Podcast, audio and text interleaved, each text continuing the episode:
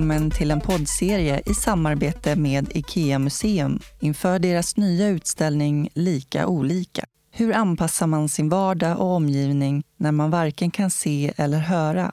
Hur tar man sig fram utan armar och ben? Kan medicinteknik förenkla livet? Och hur skapar vi design som inkluderar alla? Dessa frågeställningar och många fler kommer vi att ta upp i denna poddserie som går under rubriken Lika olika, där vi möter experter på hur det är att leva med andra förutsättningar. För smart design föds när vi ser världen med andras ögon. Jag som intervjuar heter Jasmine Nilsson. Mer information om utställningen hittar ni på ikeamuseum.com och Ikea Museum på Facebook och Instagram. Idag får ni möta Mikael Andersson. Han är certifierad coach, entreprenör och en av Nordens mest populära föreläsare. Mikael föddes utan armar och ben och i sina föreläsningar pratar han om att se möjligheterna och inte problemen. År 2009 kom Mikael ut med boken Armlös, benlös men inte hopplös där han berättar om sin kamp mot rådande värderingar och synsätt. Nu är han aktuell med boken Hur gör du egentligen? som svarar på angelägna frågor och samtidigt väcker nya tankar hos både barn och vuxna. Här kommer Mikael.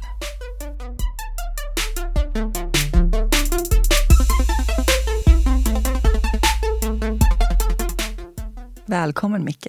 Tack så mycket. Hur är läget med dig? Det är bara bra. Och tåg från Göteborg? Ja, det har gått bra. Och jag kunde hämta dig med bilen. Det var ju skönt att du kunde komma in utan problem. Sån fin service och ni står och väntar på mig utanför. Jag är jätteglad för det. um, du är certifierad coach och föreläsare framför allt. Vad är det bästa med att föreläsa? Det är just att få möta publiken och få vara där och vara närvarande och få den här energin och responsen från de jag möter. Det är det som är det roliga med, med jobbet och med yrket. Det är föreläsningarna som jag lever för. Mm. Du är en av experterna som är med i den här utställningen Lika olika. Och eh, då har det bland annat gjorts filmer där vi delar med oss av våra erfarenheter och tankar kring inkluderande design. Där pratar du bland annat om att eh, man inte ska problematisera bara för att man har någon slags funktionsnedsättning. Att design handlar om att man skapar någonting för alla. Ja, jag hoppas att du håller med. För att det blir ofta så om vi isolerar någonting till en grupp eller till ett område. Att nu måste vi satsa på det här. Så kan det lätt bli fel. Att det, det blir inte tillräckligt med resurser. Det kanske stannar upp eftersom det inte blev som man har tänkt sig. Eller, ja, engagemanget kanske saknas. Då menar jag att istället göra det till någonting som är eh, viktigt för alla människor. För då brukar det inte saknas resurser och då kanske fler vill engagera sig. Och försöka se att eh, alla människor har glädje av tillgänglighet och bra design och bra funktion. Och då blir det bra för alla. Precis. Man behöver inte göra det så mycket mer komplicerat än så. Nej, eh, och dessutom är det så att alla människor kan någon gång behöva i sitt liv bättre design eller mer tillgänglighet. Antingen kortvarigt i sitt liv eller också permanent. Det finns ju de som får barn har jag hört och som får barnvagn och eh, då förändras ju förutsättningarna och möjligheten att ta sig fram och öppna dörrar. Och, ja. Så att det är eh, en angelägen fråga och ett angeläget område för alla tycker jag. Mm. Du föddes ju utan armar och ben. Antagligen på grund av att eh, du i fosterstadiet exponerades för bekämpningsmedel. Ja. Kan du berätta om den dagen? Vad vet du om dagen när du föddes? Jag vet lite grann av det mina föräldrar har berättat. Framförallt mamma berättade att eh, de visste ju inte att någonting hade gått fel under graviditeten. Så att paniken som uppstod var tydligen väldigt stor. Och det är ganska naturligt. Och de var ledsna och skrek och rusade ut från det här rummet så fort det var möjligt med mig, har mamma berättat. Och de sa inte så mycket till mamma mer än att det blev en liten gosse. Och sen fick inte mamma veta egentligen någonting förrän senare samma dygn utav en överläkare som gav beskedet till mamma eh, utan någon slags stöd eller förberedelse eller någon i närheten som kunde stötta mamma i, i den svåra situationen. Tyvärr var det så att de hindrade mamma och pappa från att ta kontakt med mig. En dryg månad innan de ens såg mig första gången. Mm. Det är ju fruktansvärt. Ja, det var 60-tal eh, och de hävdade att det var ingen idé eftersom jag inte skulle överleva. Läkarna sa också att skulle han eventuellt överleva så kan han inte få ett värdigt liv. Och därför så menade sjukvården att då skulle mamma och pappa hellre då lämna bort mig till sjukvården, till institution, glömma bort mig och så skaffa ett nytt barn istället. Men där är jag djupt tacksam mot mina föräldrar att de hade kraften att eh, kämpa emot och ta kampen mot det här kompakta motståndet från myndigheter och sjukvård och kämpa för rätten till sitt eget barn. Mm. Och jag fick till slut komma hem. Då. Men det var en lång kamp och den var inte självklar. Jag var ett år när jag kom hem. Så pass. Då hade du varit på sjukhus hela tiden? Eller? Ja. Mm. Men varför trodde de inte att du skulle överleva? För det var ju inget mer än liksom en fysisk missbildning. Nej, det har jag också undrat. Jag har läst mina journaler och jag var kärnfrisk. Så ja. eh, det mm, fanns mycket liv i den killen och eh, ja, det bevisades ju sen att jag överlevde och eh, mamma och pappa vann kampen. Och det, det räddade ju mitt liv. Mm. Ja, det måste ha krävt styrka från dem att stå emot det här. Det var styrka från dem och även från deras närmaste omgivning. Eh, jag vet att min mormor och morfar var starkt eh, delaktiga i, i det här beslutet och gav eh, framförallt mamma då kraften att säga ifrån. Då. Så mormor, hon var en väldigt stark person och eh, mycket klok. Och hon sa vid något tillfälle att det är klart att pojken ska hem, barn har det bäst hemma. Och det var det som till slut avgjorde att mamma och pappa eh, såg till så att jag fick komma hem. Mm. Och när du väl hade kommit hem, hur tänkte de kring din rehabilitering och din utveckling?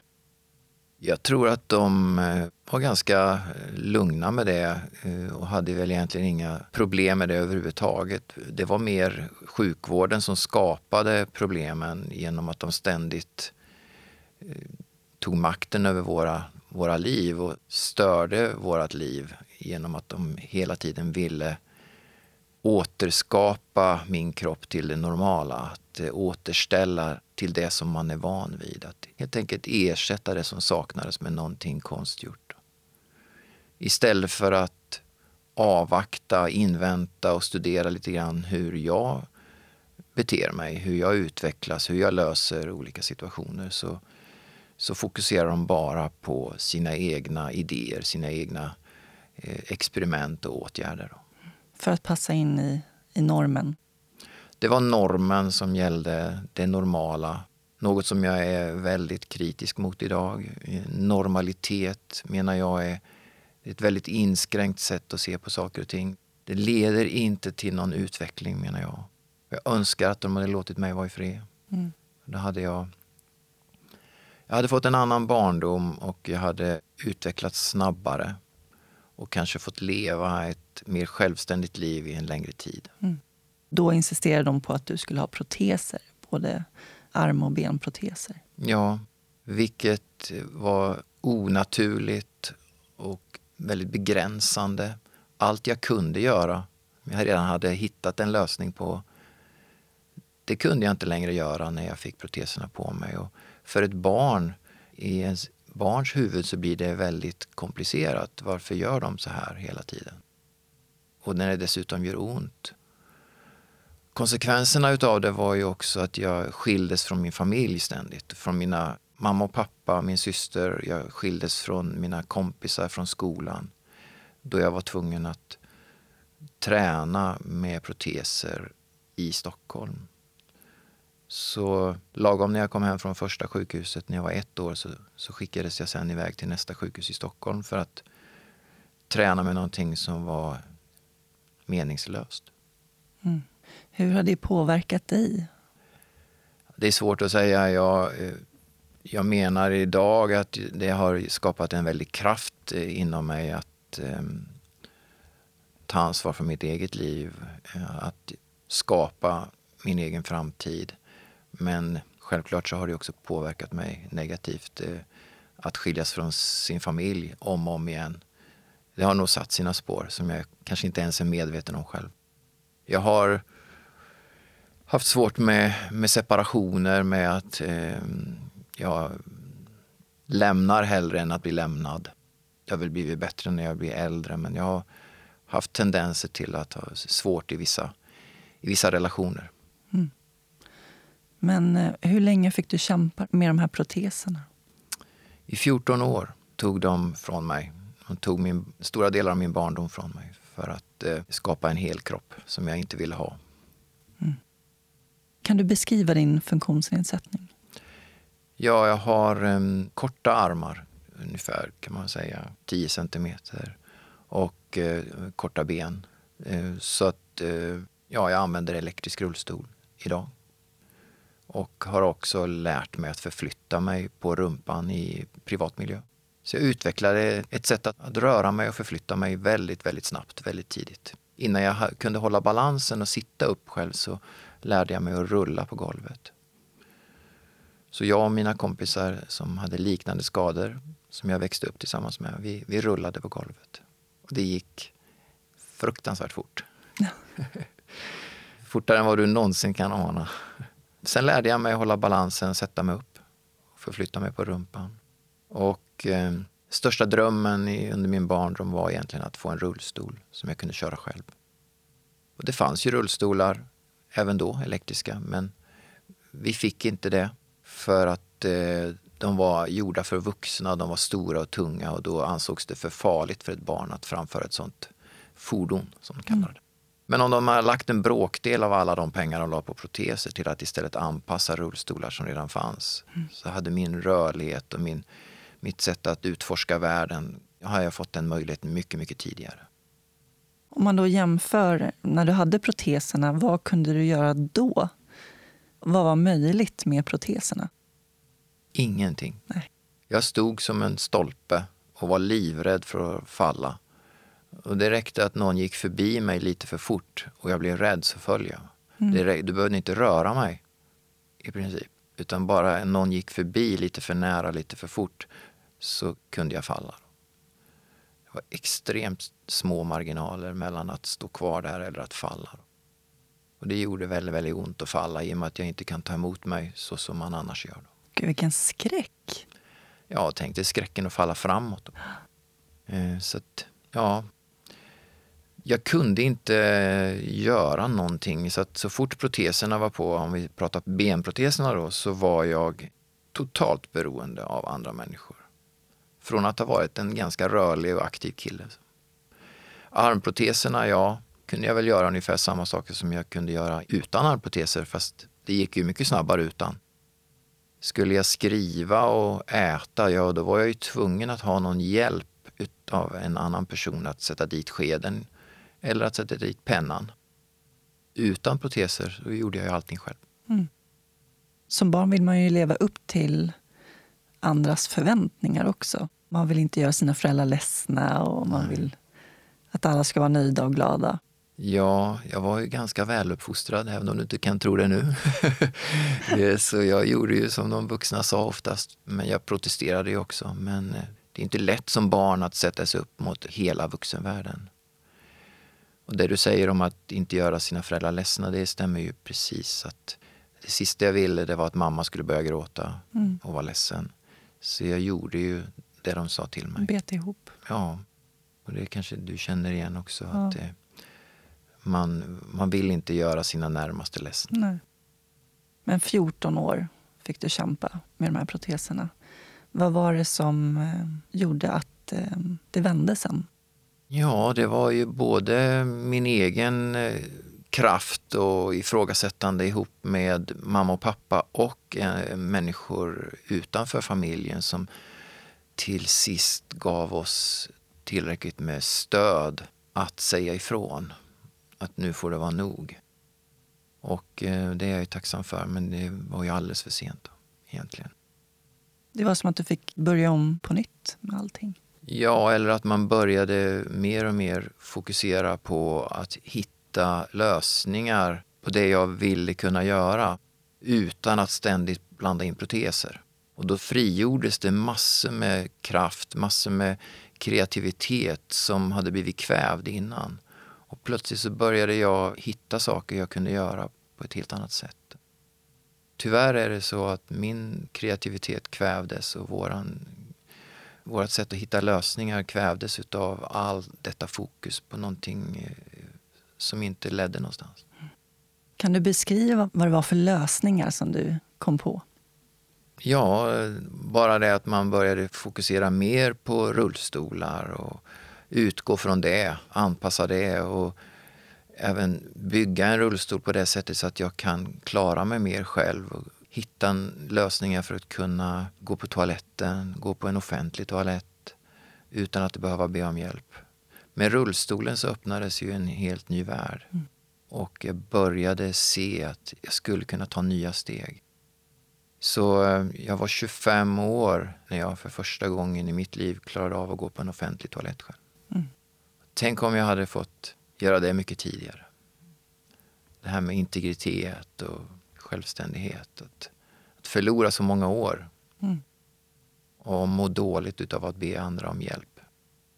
Så eh, det jag vill förmedla när jag är ute och pratar det är ju låt människor ta ett eget ansvar. Och ge människor stöd och support men tvinga inte er på någon. Och tvinga sig på med någon med egna idéer som, som inte är förankrade hos den här individen du ska hjälpa. Det, det leder ingenstans. Så eh, det är mitt budskap. Låt människor ta ett eget ansvar för sina liv. Det finns en enorm kraft inom folk, inom människor att hitta egna lösningar. Jag vet att ett stort steg det var ju när du flyttade hemifrån. Ja. Det blev så definitivt att nu, nu ska du klara dig själv. Mm. Då fick jag mycket stöd från mina vänner. Att eh, tusan Micke, du kan ju inte bo hemma hos mamma hela tiden. Utan jag, för jag var lite feg och sa jag kan vänta lite till. det var ett stort steg ändå. För man ska komma ihåg att då fanns inte personlig assistans. Då var jag hänvisad till att hitta en, en lägenhet som var anpassad och tillgänglig och skulle vara kopplat hemtjänst till också. Och det var ett, ett stort steg för mig. Att, eh, från att ha varit beroende då utav nära anhöriga för intimhjälp så var jag nu utlämnad till okända människor. En hemtjänst som var ganska svår att förutse vem som skulle dyka upp och vem som skulle komma. Och de hade ingen tid. De var alltid stressade. Och, ja, att få ihop min vardag med människor som kommer in och man känner den här stressen att jag har bara fem minuter, vad vill, vad vill du ha hjälp med? Det är så ovärdigt. Och man visste inte vem som kom heller. Det var inget fel på människorna där. De var fantastiska och gjorde sitt bästa men det var systemet som inte fungerade. Mm. Men eh, jag flyttade och eh, det är bland det bästa jag har gjort självklart. Jag måste ju ta mig ut. Även om mamma var jätteledsen och till och med pappa var orolig så, så gjorde jag det. Och eh, ja, det fungerade ju. Mm. Men eh, det tog ju ett antal år sen tills dess att personlig assistans kom. Och det måste ju varit revolutionerande för dig. Ja, och eh, jag som har upplevt tiden utan personlig assistans, jag, jag måste få säga det att det, vi måste fortsätta kämpa för att behålla assistansen så som tanken var från början. Och kämpa emot det här som pågår nu med nedmonteringen utav assistansen och bilstödet och alla de reformer som ger oss möjlighet att leva ett, ett fullt liv. Mm. Låt inte det gå tillbaka till hemtjänst och institution. Det, får inte ske. Ja, det, är, det är så svårt för mig att föreställa mig det. Bara tanken på att leva ett liv utan, det, det är helt otänkbart. Det, det, liksom, det finns inte. Nej, det är inte, det är inte värdigt. Och eh, jag var ju beroende av kompisar för att hänga med mig och handla för det var ingen som hade tid att hjälpa mig. Och laga mat, nej det fanns det ingen tid för heller. Det fick man hitta andra lösningar på. Så jag lagade en del mat själv men det blev blandat resultat. ja, hur gjorde du det? Ja, det är ju lite obehagligt med varma vätskor och när man använder hakan och axeln. Och brygga kaffe och, och så att, eh, jag berättar inte allt vad som händer men det är på gränsen till livsfarligt kan man säga. Det jag har använder jag maximalt. Men det är inte bara armarna jag har, det är ju hela min kropp. Jag eh, har min nacke. Jag har en kropp som jag har tränat upp för att vara rörlig, och stark, klara de belastningar som jag utsätter den för. Så jag vill nog säga att hela min kropp är det bästa hjälpmedel jag har. Den bästa resursen jag har. Förutom min mentala resurs. Då. Så jag, jag ser helheten, att jag använder alla mina resurser för att ta mig fram i livet. Mm. Och bil, det var ju också en milstolpe för dig att uh, kunna köra bil. Absolut, och jag uh, hade en tydlig dröm redan som 16-åring. Ett väldigt starkt mål att jag ska ta körkort och att inte låta någon hindra mig från det. Och jag hade massor med stöd från kompisar även där. Jag eh, lät inte människor ens dra in så mycket syre i lungorna så de kunde säga nej till mig. Utan de som skulle avgöra om jag fick körkortstillstånd, de, de blev väldigt snabbt medvetna om att den, det här kommer att ske. och jag tog körkortet när jag var 19. Jag var också väl medveten om att jag nog inte får så många chanser. För det var många som bara väntade på att jag inte skulle klara det. Och att sen åka och göra om uppkörningen någon vecka senare, det var nog inte aktuellt. Missade jag uppkörningen så skulle det nog dröja innan jag fick en chans till. Men jag tog körkortet på första uppkörningen och på första teoriprovet. Och det är nog en av mina största segrar i livet. Mm. Och hur är bilen anpassad? Jag har haft bilar med antingen en rullstolslyft eller nu som de senaste bilarna med en rullstolsramp som jag kör in och flyttar över från rullstolen till en förarstol. Flyttat upp gas och broms till eh, höger ben vid stolstynan och en ratt som sitter framflyttad vid bröstkorgen så att jag styr en liten ratt med mina armar. Det är inte svårare än så. Nej. Så jag kör som alla andra kör en automatväxlad bil fast funktionerna är flyttade närmare min kropp. Mm. Men eh, hur ser ditt hem ut? Har du några speciella anpassningar? Nej, det är inte så mycket. Vi bor ju i en, eh, en villa i Västra Frölunda. Och eh, från början var det en enplansvilla men sen har vi byggt på en övervåning. Det är inte mer anpassningar än en elektrisk dörröppnare vid entrén och även vid garageporten.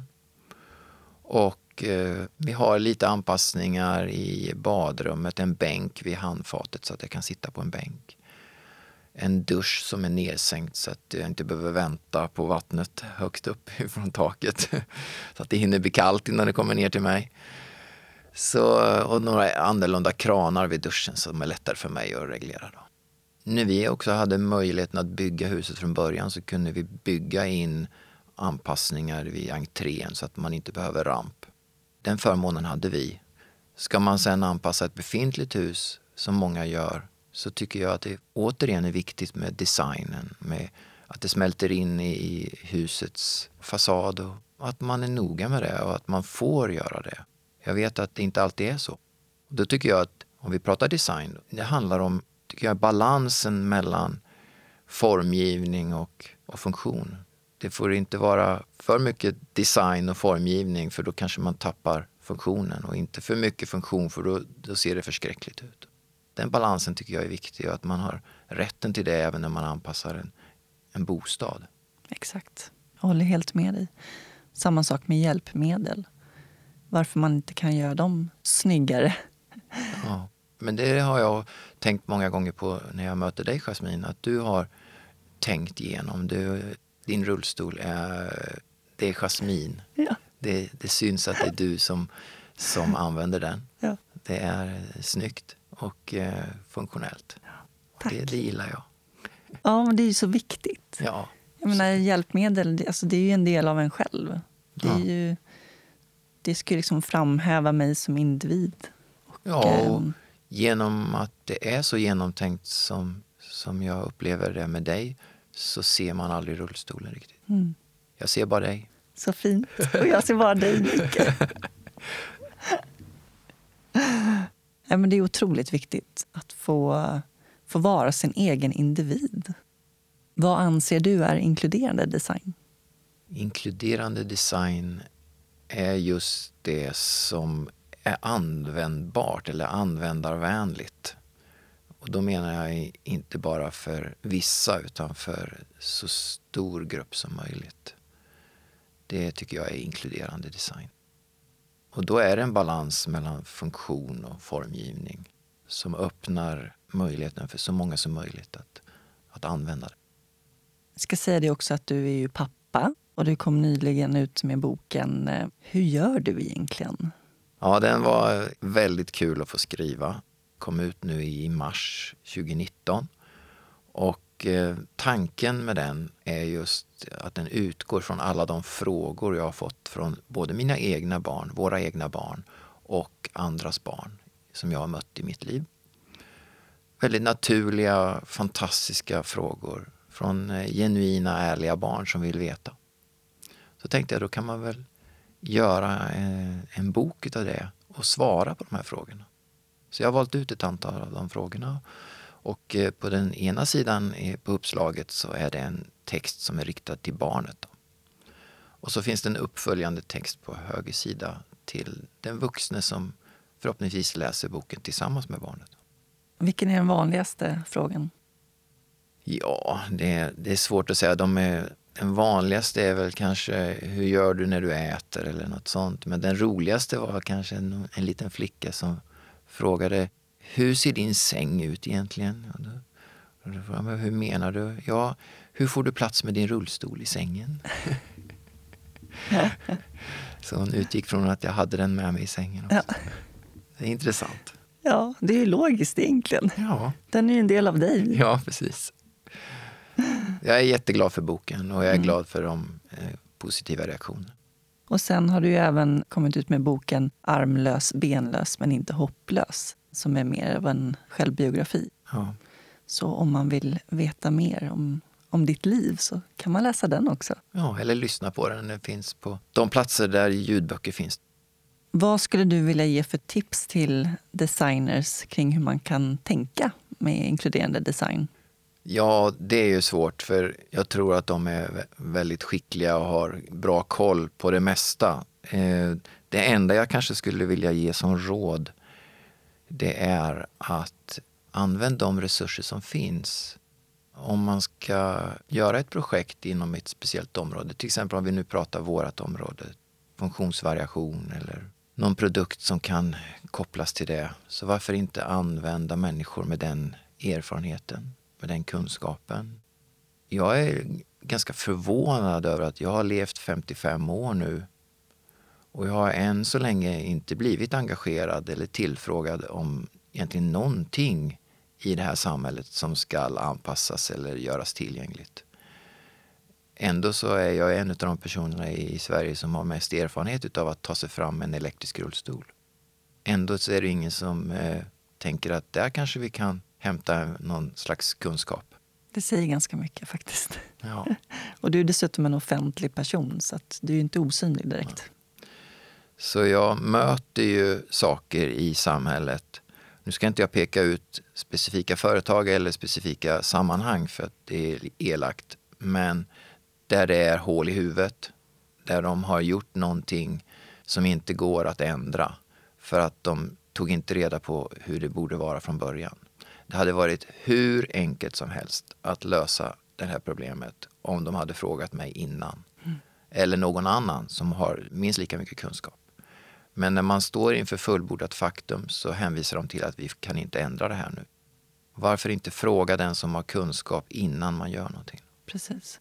Så skyller man på att det blir så dyrt att göra en ändring. Ja, men det hade inte blivit, varit dyrt om du hade tänkt innan.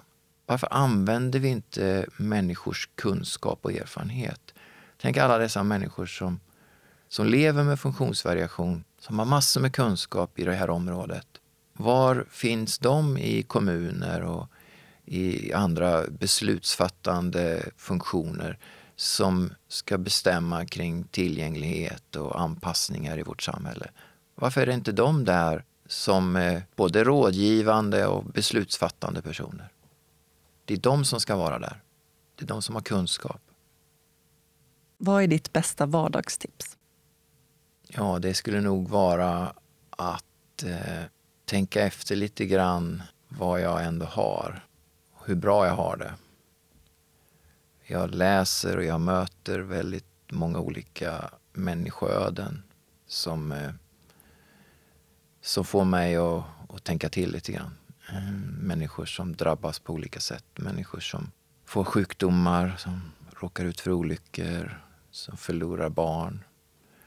Och eh, det är lätt, tycker jag själv ibland, att hamna i den här vardagen och gnälla över saker och ting. Jag, jag försöker verkligen att säga till mig själv när jag, när jag gör det. Att, att ändå vara tacksam för, för det jag har. Så länge jag har det. Men det är inte lätt. Jag, jag säger inte att jag klarar det varje dag. Men det är nog kanske ett vardagstips att jag ska försöka vara lite mer ödmjuk. Jag tänkte hoppa tillbaka till det vi pratar om angående boken. Hur gör du egentligen? Så frågar jag dig vilken fråga du får oftast. Jag tänkte att du skulle få svara på den frågan. Hur gör du när du äter? Jag använder oftast en vanlig matsked och sen tar jag matskeden mellan hakan och axeln och eh, får på maten på skeden. Och sen ligger skeden över kanten på tallriken och så trycker jag på utsidan av skeden och oftast så kommer insidan uppåt och sen så möter jag med munnen och hivar in maten. Det är en liten balansakt, men det funkar. Jag får oftast, om det behövs, då, lite hjälp att skära kött och lite sånt. Vad skulle du inte klara dig utan? Ja, förutom min familj och allt det självklara så skulle jag nog säga eh, humor, självdistans hoppas jag att jag har tillräckligt för att eh, ta mig fram i livet. Eh, jag tror inte att jag överlever annars. Att inte ta sig själv på för stort allvar och kunna se det lite grann utifrån ett humoristiskt perspektiv. Och sen har jag några antingen eller-frågor också. Okej. Okay. Lägenhet eller hus? Hus. Stad eller landsbygd? Stad. Spartanskt eller bohemiskt? Spartanskt.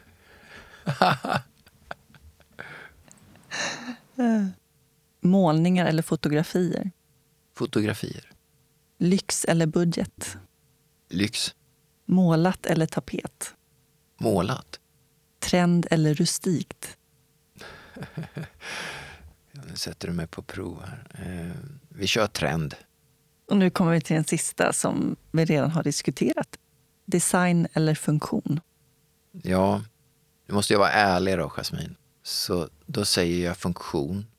Men om jag får lägga till, även om det är en antingen eller-fråga, så får jag lägga till att eh, det är kul att vi börjar prata mer om design. Yes. Tack så jättemycket Micke för att du kom och delade med dig av din visdom. Tack för att jag fick komma.